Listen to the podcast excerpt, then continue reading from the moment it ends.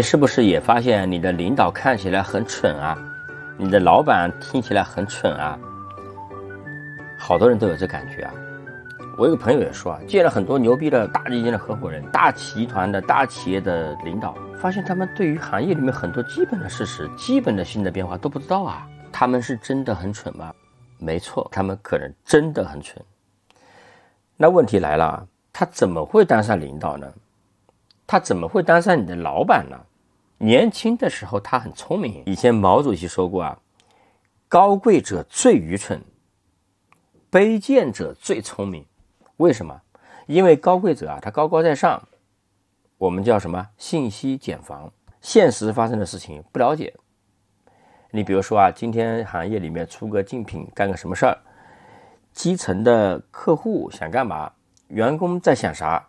我的业务动作到底有啥？其实你不知道。久而久之，你凭什么做判断？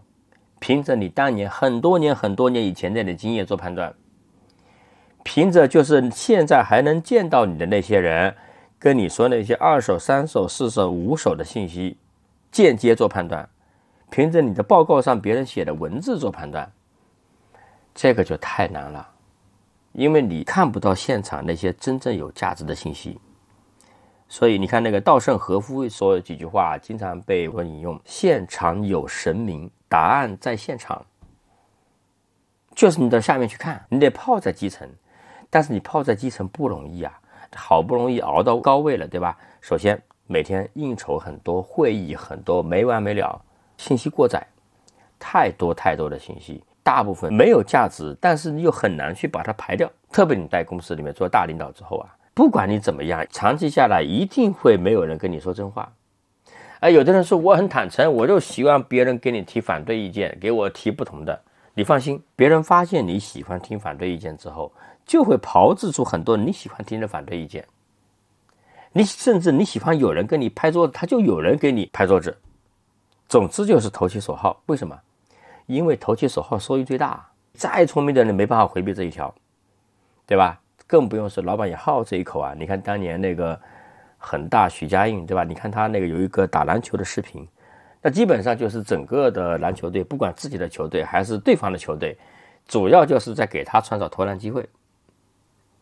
那这种情况之下，你这个企业里面，你觉得他每天能听到多少真话呢？还有很多这种案例啊！我们很多人现在喜欢看一些佛经啊、坛经，对吧？六祖坛经。慧能有一句话，六祖慧能啊，叫做“下下人有上上智，上上人有没意志”，啊，就是上等的人经常他的智慧很糟糕，下面的人经常智慧很高明。原因我觉得也是这个意思。你看，每次到一波历史，我们看三国，对吧？看各种历史，在变化的时候，特别是行业变化的时候，一批新的人出来。一批非常年轻的，甚至屌丝的，甚至野生的这批人出来，也不知道从哪冒出来，改变行业。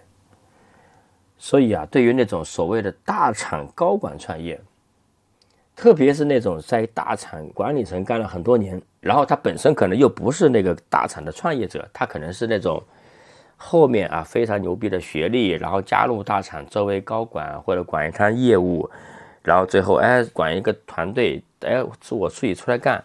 这种啊，其实成功率是很低很低的，因为他获得的信息和他对现场的真正的理解其实是不够的。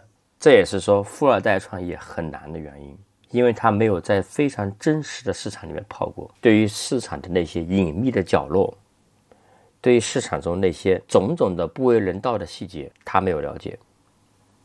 呃，所以这没办法，你古代的皇帝也是嘛，是吧？一代的时候都是英明神武，因为都是基层杀出来的。到了后面久居深宫就没办法。所以说，如果回到前面啊，如果你的老板看起来有点蠢，你的领导看起来比较蠢，不要怀疑，这可能是真的。那你应该怎么办呢？珍惜做屌丝的时间啊！那你的机会就在这里嘛。如果说年纪大的人做领导的人老是那么英明神武，老是那么聪明智慧，那还有你什么机会啊？咱们就深入基层，找到这种变化的机会，咱哪天也可以逆袭，对吧？